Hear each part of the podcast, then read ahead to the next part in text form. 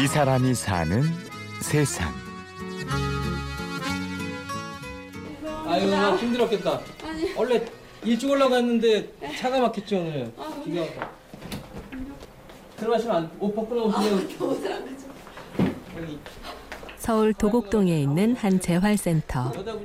예약 시간이 늦은 김연희 씨가 부랴부랴 치료받을 준비를 합니다. 재활치료를 받고 있는데 한 치료받은 지 오 년 정도 됐거든요. 그래서 근육이 제가 안 좋아서 근육을 건강하게 하고 이제 안 좋은 거 풀어주고. 연희 씨는 조금 마른 느낌이 들 뿐 아파 보이지는 않는데요. 게다가 이십 대 때는 남자들의 눈길을 꽤나 사로잡았을 것 같은 예쁜 외모를 갖고 있습니다. 고대 그 메이킹 정도 되지 않을까 저는. 근데 지금 병과 싸우다 보니까 많이 지치셨어요, 얼굴이. 그래서 다시 예전 모습으로 만들어주면 참 보람이 있지 않을까. 그래서 지금 잃어버린 시간이 몇 년이죠? 십이 년? 십이 년. 네, 십이 년. 응. 잃어버린 시간을 찾아서. 응? 네. 올해 서른다섯 살인 연희 씨는 십이 년의 시간을 잃어버렸습니다. 고등학교 이 학년 때 당한 작은 사고가 그녀의 인생을 바꿔놓았죠. 학교에서 넘어지면서 책상 다리에 다리 걸리면서 책상에 딱 턱을 찍고 딱 넘어졌거든요. 이제 그러면서 시작이 됐는데 그 당시에는 엑스레이 이상이 전혀 없어서 그냥 아픈데 치료를 잘 안 했어요. 또 고삼 올라가고 막 이럴 당시라. 그러고 나서 이, 삼 년 후에 지나니까 입도 못 벌리겠고 턱도 너무 아프고 이래서 이제 수술을 했어요. 그래서 그때는 악관절 내장증이란 병명으로 이제 관절을 제자리 위치로 바로잡고 하는 수술을 했는데 병원에서는 재발할 가능성이 높다고 했지만 그때까지만 해도 연희 씨는 상황이 얼마나 심각한지 실감하지 못했습니다.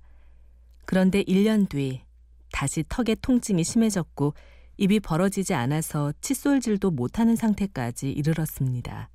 턱이 너무 많이 들어가서 이제 이가 하나도 맞지 않아서 음식도 하나도 못 씹고 관절이 하나도 받쳐주지 못해서 아래턱 윗턱이 이렇게 어긋나서 돌아갔어요. 그래서 아래턱이 뒤로 들어가면서 기도를 막아가지고 숨을 잘 못 쉬는 거예요. 누워있으면 이제. 그래서 눕지도 제대로 못하고. 안 되겠다 싶어서 연희 씨는 턱관절 분야 전문가인 미국의 교수에게 직접 이메일을 보내 도움을 요청했습니다. 그리고 이천칠 년에 미국으로 가서 재수술을 받았고 이젠 살았다 하는 마음으로 귀국했죠. 그런데 얼마 지나지 않아 통증이 몸 전체로 느껴졌습니다. 고개만 숙여도 머리가 아프고 막 온몸이 다 아프더라고요. 그래가지고 아파서 거의 한 삼, 사 년 정도는 밖에 못 나갔어요. 정확한 원인은 모르지만 이제 병원에서 이렇게 추측하기로는 제가 수술을 받으면서 먹었던 약, 오랫동안 그 관절 때문에 먹었던 약 중에 뼈나 근육을 약화시키는 성분들이 있었어요. 그런 상태에서 수술을 받고 하는 중에 근육이 힘드니까 수축이 되면서 계속 딱 몸에 붙어버린 거였어요. 다행히 턱관절이 재발한 것은 아니었지만 이번에는 약물로 인한 부작용과 싸워야 했습니다. 끝났다고 생각했는데 더 혹독한 싸움이 기다리고 있었던 거죠. 스물여덟 살에 수술을 받고 이제 돌아오면서 아 그러면 내가 이제 새로 시작해야겠다 꿈이 부풀었는데 사실 제일 힘들었었던 애는 수술 이후에 재발했다고 바, 느꼈을 때 그리고 그때 아 다시 사회로 갈 수 없고 이제 정말 또 다른 뭔가가 아프다라고 느꼈을 때 근데 그 당시에는 아예 치료도 못 받고 삼, 사 년 정도 되게 그냥 집 방에만 있었거든요. 그때는 저 정말 희망이 별로 없었던 것 같아요. 그러니까 앞으로 길도 안 보이고 그러니까 아예 핸드폰도 다 끊고 또 말하고 싶지도 않고 또 이래서 반복되는 고통과 수술. 연희 씨는 꿋꿋하게 그 지독한 절망의 터널을 지나왔습니다. 그리고 이제 서서히 세상과 마주하기 시작했는데요.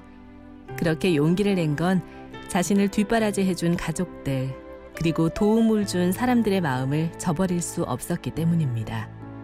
도와주시는 분들이 너무 많았어요. 미국에 있는 어머니 친구들이 엘에이에서 이민 가서 계신 분이 소식을 듣고서 되게 많이 도와주시고 또 한국에 돌아와서도 대학교 교수님이나 뭐 아시는 선배분이 막 되게 필요한 돈도 되게 많이 지원해 주시고 또 되게 많이 돌봐주시고 이래서 완전히 이렇게 바닥으로 갈 수 없을 정도로 사람들이 도움의 손길이 계속 있었어요. 이제 좀 몸이 괜찮아지고 이제 좀 친구도 다시 만나고 이제 새로 희망을 가지면서 요즘에는 조금씩 조금씩 이제 하나씩 하나씩 하는 것 같아요. 예전에 하지 못했던 일들을. 어, 동네에 같이 운동 같이 하는 동생이랑 인왕산 가고 있어요. 처음 오는 길이에요, 저도. 가을 햇볕이 좋은 날, 연희 씨는 친한 동생과 함께 산에 오릅니다. 사람들도 만나고 웃기도 하고 함께 운동도 하고. 그러면서 연희 씨는 조금씩 더디지만 좋아지고 있는 중입니다. 이제는 재활보다 운동의 비중이 더 커질 만큼 상태가 좋아졌는데요.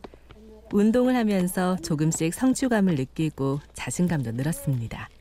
사실 거의 아픈 기간 뭐 칠, 팔 년 이상을 뭘 한 게 별로 없어요. 어, 근데 딱 운동이란 게 집중해서 무엇을 할 수 있잖아요. 그래서 아, 되게 집중해서 무엇을 한다는 자체가 되게 즐거운 일이더라고요. 절망과 슬픔으로 꽁꽁 얼어버리고 모든 것이 멈춰버린 삶. 슬픔과 두려움이 여전히 남아있지만 이제는 더 이상 숨지 않으려 합니다. 그렇게 한 걸음씩 뗄 때마다 꽁꽁 얼었던 땅이 녹고 연희 씨의 시간은 힘차게 돌아갈 겁니다.